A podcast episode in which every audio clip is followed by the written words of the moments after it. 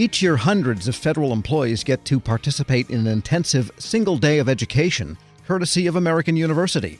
Classes cover everything from cyber policy to career planning. Joining me in studio with more on the topic of continuing education are Vicki Wilkins, the Dean of AU's School of Public Affairs. Dr. Wilkins, good to have you on. Good morning, Tom. Thanks for having us. And Patrick Malone. And Patrick Malone, Director of AU's Key Executive Leadership Programs. Patrick, good to have you in again. Good morning, Tom. Good to see you.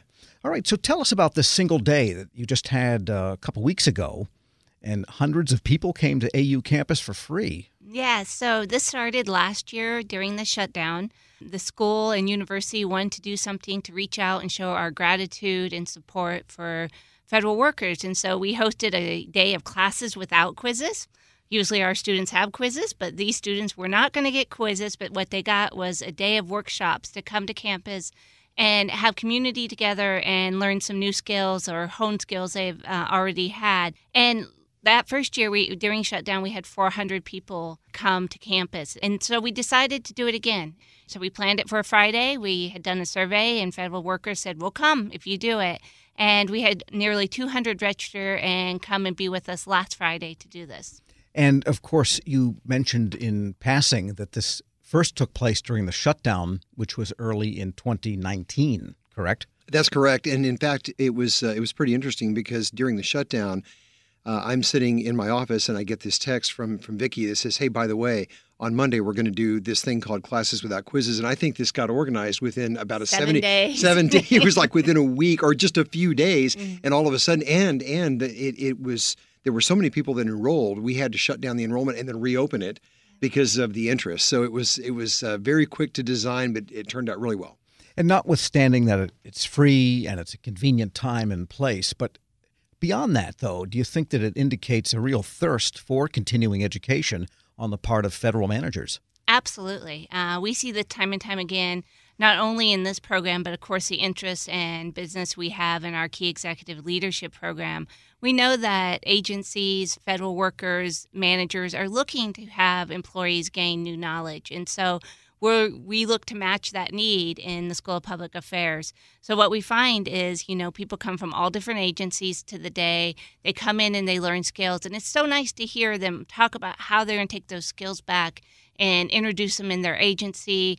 Uh, and be part of that. We heard that particularly around the podcast uh, class that we offered and that they really felt like that was a skill they could take back and help their agency do something innovative on that issue. Skill in podcasting. Yes. Yeah, we're fortunate. We have Ron That's really Elving. a 21st century kind of activity, isn't yeah, it? Yeah, we have Ron Elving from NPR is on our faculty well, with we can us. do you better than that. Maybe, maybe, yeah. But he has come to teach. Uh, uh, that's fair. But he has come and offered this course uh, two years for two years now, and it's been very popular. Patrick does a great seminar on kindness, which has also proved very popular as you know the skills we give are both those that you might expect from hard skills but also the things that we know make a workplace better and you know kindness is one of those issues yeah tell us more about that patrick because kindness when you think about the federal employee viewpoint scores the best places to work in government the ceaseless cases of sexual and other forms of harassment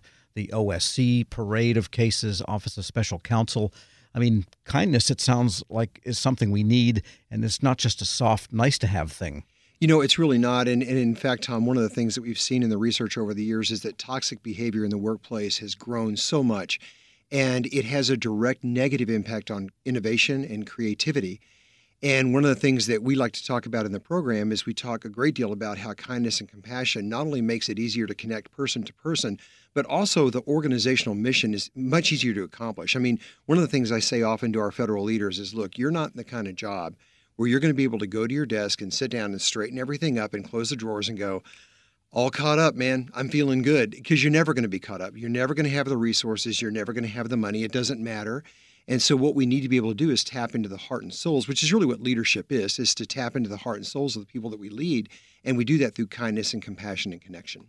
We're speaking with Patrick Malone. He's director of the American University Key Executive Leadership Program, and with Dr. Vicki Wilkins, Dean of AU School of Public Affairs. And let's talk for a minute about the Key Executive Leadership Program. I've said that phrase many times on the show because Bob Tobias, one of your longtime professors and rainmakers for that program, is on as a regular guest, but I don't really know that much about it. Tell us more about the Key Executive Leadership Program. So, what you hear nowadays is a lot of folks are talking about how to fulfill this gap in lifelong learning and to meet the need of learners throughout their careers. But this isn't new to AU. Actually, we have the great benefit of having a long standing, highly, uh, you know, uh, respected program that goes and provides training to federal leaders. And this program, you know, allows people to come in as individuals for a master's degree, but then also to come in in cohorts for a certificate program. It's been fantastic. If you look throughout the federal government, you'll see key alums there leading and doing great work. And it's all really thanks to you know the idea and the innovation of Don Zauderer and Bob Tobias, and now the great leadership of Patrick to make sure that we're out there and people are taking advantage of the program. And who was key? Who was key? Oh, you know this is so funny, Tom, because I interviewed Don Zauderer. Don passed away unfortunately about 15 months ago, but we interviewed him for a podcast in the Key program once, and I asked him. I said, "So Don, how did you come up with the name Key?" And in his very dry, cynical, kind of witty sense of humor, he leaned back and he said, You know, I don't know. I guess I was hoping it would be key to something. And that was how we came up with the name Key. But but as Vicki said, we've got about 4,500 graduates out there. We do a lot with the SES CDP programs. Uh, with various organizations, various agencies, and SES and uh, mid-level type folks. But it's a it's a terrific mission. I mean, we have such admiration and and love for the people that deliver civilization to us every day. And that's what our mission is. Well, you hit the right notes with Key. And talking about federal employees and especially managers who often claim they don't have the time, especially for things like continuing education.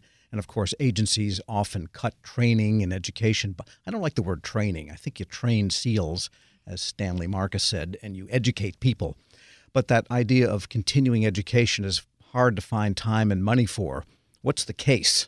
That you make for people to come up to AU and similar programs and get that education they need? Well, the case that we make is that in an environment that we're living in and working in today, which is very volatile and very uncertain, the only and the best way to tackle the challenges that we face is through changing the way we think.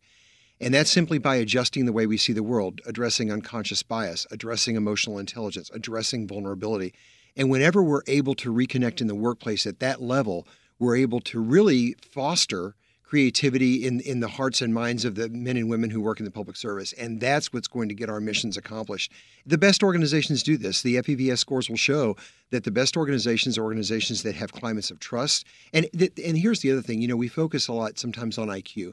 And IQ is great, but we know that pretty much everyone that's successful in their career has an IQ that's about a standard deviation above the norm. So that means that everyone is about as smart as everyone else. So once that's there, it doesn't really matter anymore. What really matters isn't that you know the federal acquisition regulations, it's that I may know the federal acquisition regulations, but I can connect with the people I'm leading. They trust me. They know that I have empathy for them. And this is something that all of us want as human beings, not just as public servants. And beyond that, though, Vicki, there is the need for management to understand some of the highly technical fields that they're dealing with and overseeing, even if they're not practicing it.